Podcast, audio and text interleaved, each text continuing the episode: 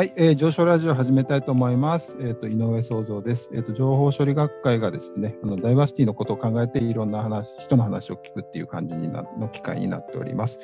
今日はえっ、と国学院大学の高橋直子先生に来ていただいております。高橋先生よろしくお願いします。はい、えーこんにちは、皆さん、えー高橋直子と申します。現在は情報処理学会で、えっ、と、開始出版の担当理事をしています。それ以前は、えっ、と、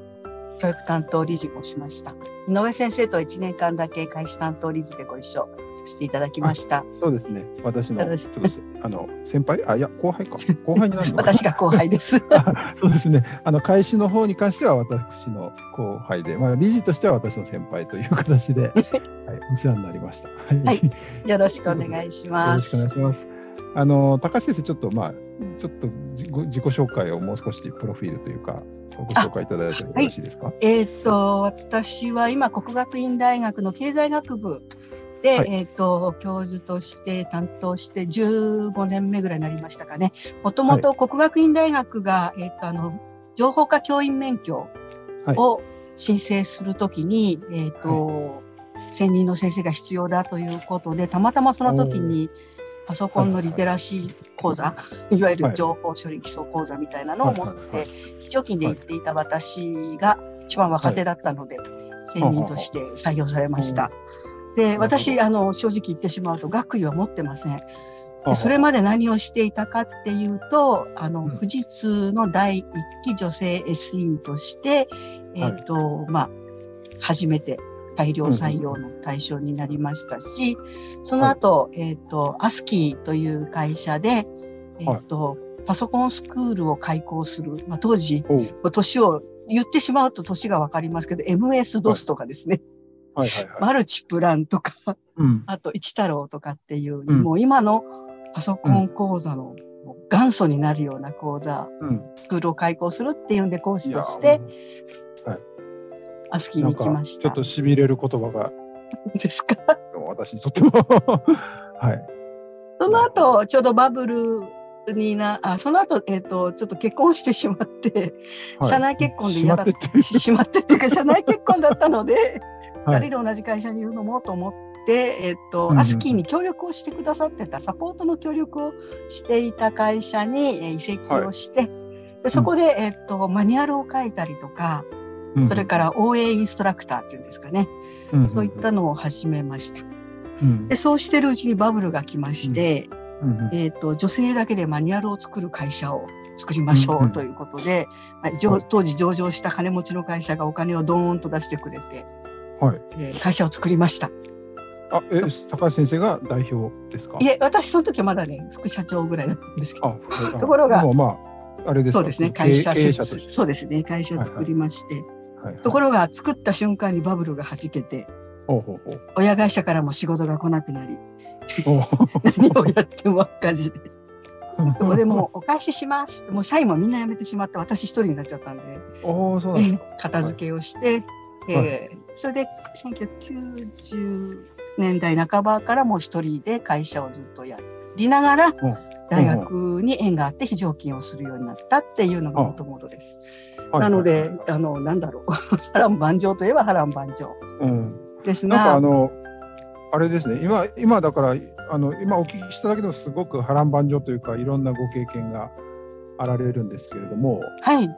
あの、普通ですね、ちょっとん。あの興味あったのが、あの、大学の先生が、まあ、なんですかね、兼業というか副業とか、うん。まあ、要は会社作ったりとか、うん、あのまあ、その今、時々あるわけですけども、うん。あの大学の技術をこう展開するためにとかっていう名目でですね、高橋先生の場合は逆なんですね。あの 会社がはい。もう最初から経営されてて、そうですね。会社を経営していて、えーっと、その、実は学生時代にはパソコン、マイコンクラブっていうのを作ったりした時にお世話になった方が、のお友達がたまたま国学院大学の先生で、で、国学院大学で、あの、経済学部で計量経済とか経済統計をやるのに、はい表計算ぐらいさせたい、できるようにしたいよね、という話があって、こうぐるっと回ってうん私のところに来た。というのがきっかけとなんです、最初。今で言うとデータサイエンスですね。そうですね。すごい。なるほど。そうなんです。でそこで教え10年ぐらい教えてるうちにさっきのようなお話につながったっていうことなんで、うん。うん、国学院ではもうかれこれ20年以上お世話になってます。あなるほど。あ非常勤でされててあのまあその、はい、あの非常勤じゃないなんていう常勤か。専任、常勤、うん、はい専任になられたということですね。はい。ただ分野が経済学部ではないし、はいはい、学位を持っていないし、一応会社の経営者だっていうことなので、えっと、正式な採用は特任教授なんですね。え今もですか？今今もそうなんです。ずっと5年更新でずっと行っていて、ゼミは持ってないんですよ。あの、経済のゼミが持ってないので、経済のゼミは持ってないんです。ただし、1年生の基礎ゼミっていうのは、うん、あの、うん、毎年持ってます。ほうほうほうほうなんかその基礎ゼミっていうのがあのまあ特にゼミって文系だとゼミって言ったりするかと思うんですけども、ね。ええ、まあだから理系でいうとそれが研究室に相当するようなものになる感じですよね。そうですね。最近の大学は特に、まあ、あの私立文系大学の場合は、うん、もう勉強の仕方を勉強するから1年生、うん、まあ、初年次教育っていうんですかね、はい、それをこう、えーと、二十数名のクラスに分けて、うん、それにこう先生をつけて、はい、1年間その、勉強の仕方あの本の読み方とか、レポートの作り方とかレジュメの作り方とか、提案書の作り方とかそういうのを1年間かけて勉強するんですね。そういうのはその先生の専攻にかかわらず、あの何人かの先生がグループであの、共同でなんだろうシラバスも共通化して持つというのがあります。うんうん、大学はまあそこで友達作りもさせたいと。優しいですよね。いやいろいろ大変ですね。大変です。なんかあの今日はですねあのちょっと事前にお話をどういう話しましょうかって言った時になんか親ガチャでも先生ガチャでもなくて学生ガチャの話をっていう話が少しありましたけれども、はい、そこの基礎ゼミとかそういったところが関係してくるんですかね？そうですね。はい。はあ、先生なんか いや普段こういうお話しないんでちょっと楽しみですけれども あのやっぱりあれですか？学生さん指導は大変ですか？えっとまあ、あの選べない状況で選べないですよね。あの 入ってきた学生を名前の順に本当にあの小学校とか中学校高校のクラス分けと一緒で、えっ、とまあある程度その学科はいくつかこう最初のうちは学科別に分かれてたんですけど今はその、うん、学部全体なので学科混合で。はい、えっ、と男女比もそうですね経済学部はだいたい3割4割女子なのでそのくらい。うん入ってきて、うん、それから年齢も、うん、まあ現役が多いんですけど1浪2浪ぐらいまでいたりとか、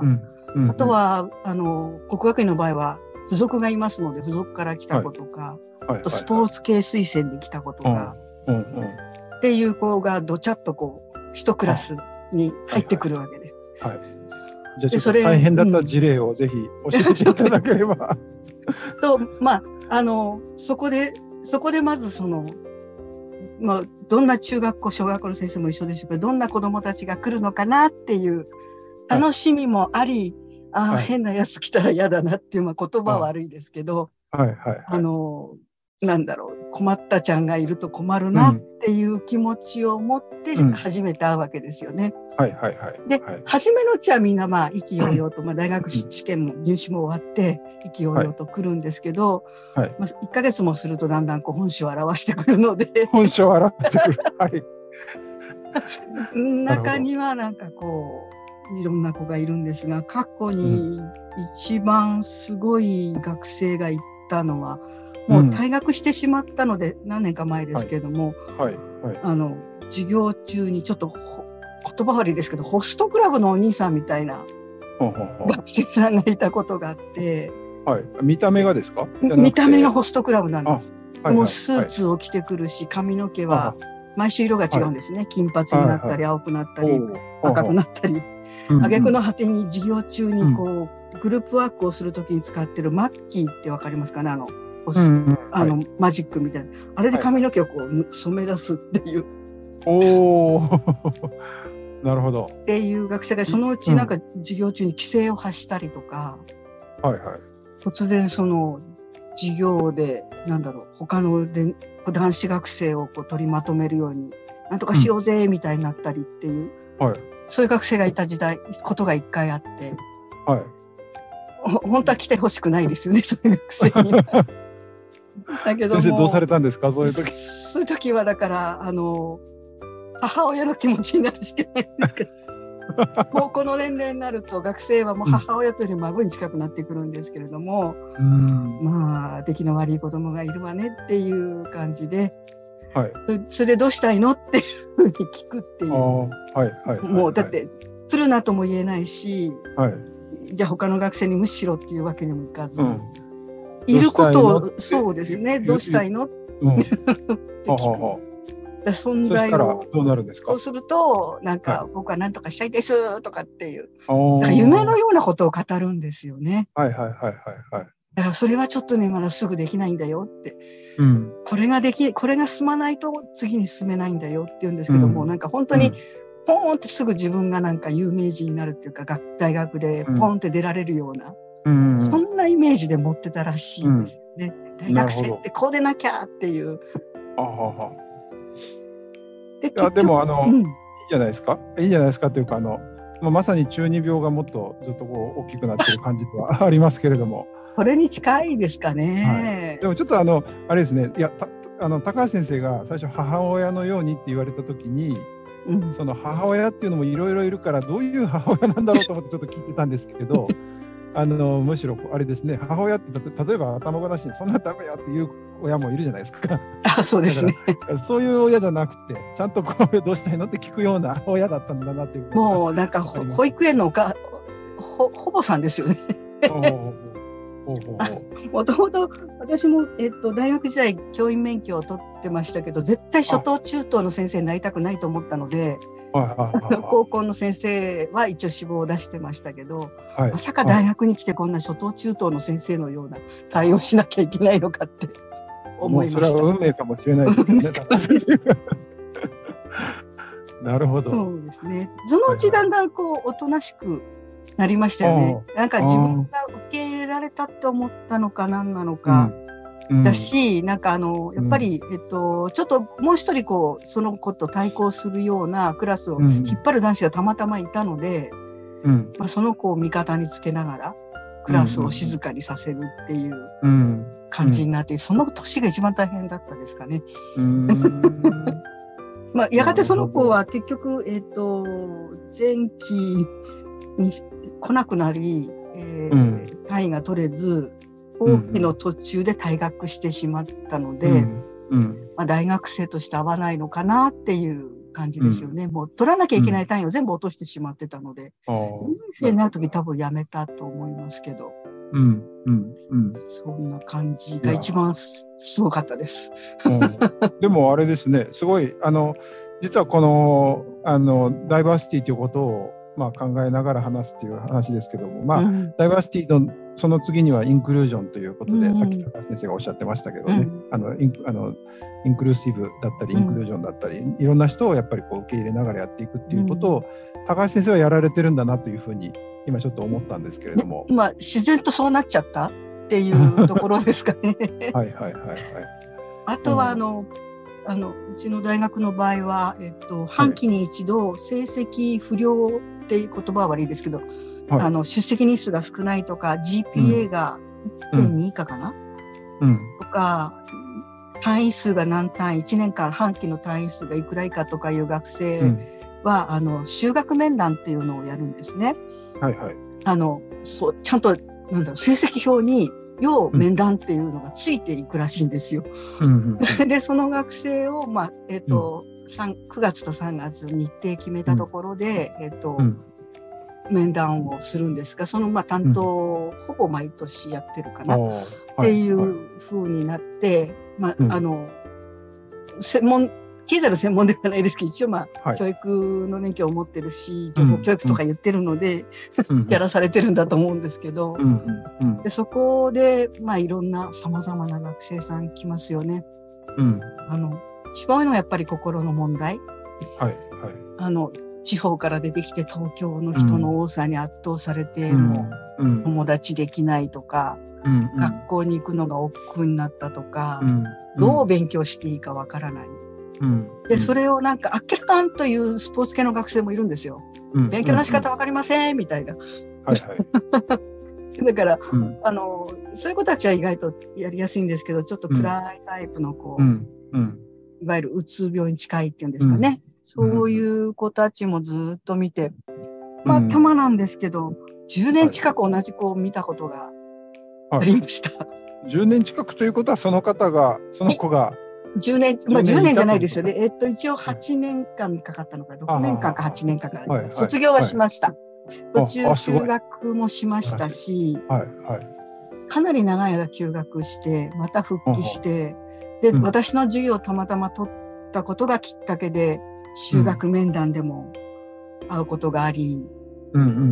で、もう本当に私の単位を一個ずつ、毎年一個ずつ取っていくっていう感じかな。っていう子もいました。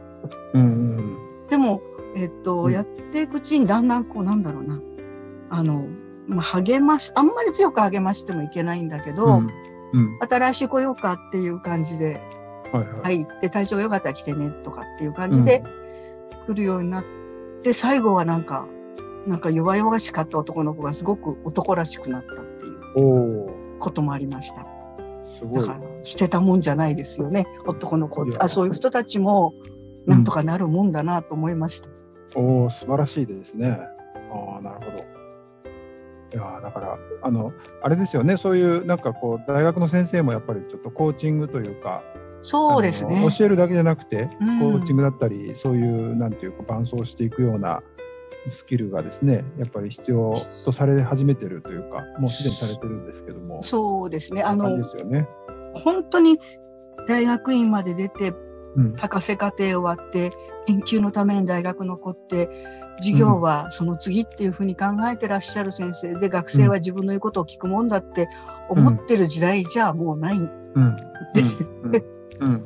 その一人一人の学生に寄り添っていくっていう時代になっていて、でどんな学生が来るかも分からず、はい、先生を選べずっていうのが最近多いなっていう。で、こっちもだんだんまあ年齢も上がってくるし、いろんな人をいろんなタイプで見てきて、うんうん、この時はこうしたからうまくいったかなとか、うんうん、あの子の場合はこうできたからこの子も同じかなとかっていうのをこう試しながら、うんうん、でいてそのなんだろう、パワハラとか赤ハラとか言われないようにしなきゃいけないし、うんうん、そこまた難しいですよね。はいはいはい、その駆け引くっていうか綱引きというか、そうしながらやっていく。ことが重要だしそれをなんか負担に思っちゃいけないのかなって最近思ってますね。うん、なんかあれですよね。あの、まあ、本来だからそういう専門職っていうのがいろんな人がいて例えばあもちろんいますいます、えはい、カウンセラーとかそのなんですかね、えっと、健康関係の人とか先生あの医者お医者さんとかですね。そうですね、まあ、あとカウンセラーの方もいらっしゃるし、いらっしゃる。だからそこは本当はチームワークでできればいいんですけど多分数的にちょっとバランスが合わないんじゃないかなと、だから大学の先生がやっぱりある程度しないといけなくなるというか。そうです。で本人がそういうところに登録してくれればいいけど、登録もできないか、うん、隠れた学生さん。はいはい。そうですよね。で、それが大講義の中で埋もれてしまうとダメだけど、うん、そういう小さいゼミ単位で見ていくと、うんはい、その4年間の歩みが、大学側にも一応私も伝えているので、はい、まあ、はい、面倒を見てもらえるっていうのがあるなっていう思いますね。うん、うん、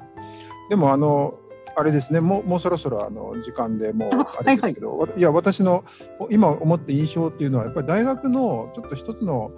価値というか大事なところってそういうところがやっぱり残るのかなと思っててですね。今オンラインコースとかいろいろあるじゃないですか。はい、だから、その情報だけをただ勉強するだけだったら多分ネットにもいろいろあるんですけど、やっぱそういうそのなんていうかちょっと寄り添っていくっていうところは結構大学として残っていく残すべきところなのかなと思ったりはしてますね。そうですね。やっぱ社会人になるための人との人間関係を作る、うん、はい、重要な4年間のような気がしてきました。うん、この2年間経てまた対面に戻って、うん、はいはい、やっぱりその学生一人一人の個人個性を見て、その子に合ったすごくできるのに引っ込み思案でもったいないっていうような子もいるし、うん、こういう子たちをやっぱり社会に送り出す責任って大学の先生持ってるん持たなきゃいけないんですよね、うん、今は。ここまででやっぱりどうしてもこう閉鎖的というかある意味ちょっと閉鎖的な、こ固まったこう組織にいたりするので、うん、大学になるとちょっといろいろフレキシブルに変わったりするじゃないですか。サークルだったり、ね。え演習だったり授業だったり、だからそこでやっぱりちょっとそういうのはあの必要だしあと社会に出る、まあ、アルバイトかもしれないしインターンかもしれないし、うん、そういうところでやっぱりいろいろ経験してほしいところありますよね。そうですね、うん、あのぜひこの対面というか行動制限がない時代になったので、はい、一度でもいいからこう旅行に行くとか してもらいたいなと思います。まあ、お金と時間はもちろんかかりますけど、はい、その経験って一生大事になるような気がするので、はい。はい。はい、ぜひ学生さんたちにはどうしたらいいか相談に来てもらいつつ、自分で動いてほしいなって。なんか全然学生ガチャじゃない話になって非常にためためになる感じがしておりますけれども。はい、じゃあそういう形でですねあの、えっと、高橋先生今日はあの国学院大学の高橋直子先生そしてあの情報処理学会の理事もしていただいておるおりますけれどもあの、はい、ちょっと今日は特にあの学生さんとの付き合いというか そんな話をさせていただきました。はい、高橋先生どうもありがとうございます、はい、こちらこそどうもありがとうございます。ありがとうございます。失礼します。はい、上昇ラジオあどうも上昇ラジオではですね、あの情報処理学会のダイバーシティを考えるということで、まあいろんな方のお話を聞くということになっています。もし最後まで聞いていただいたら、ぜひなんかフィードバックをですねいただければと思います。なんかいいねとかコメントとかいただければと思います。ありがとうございました。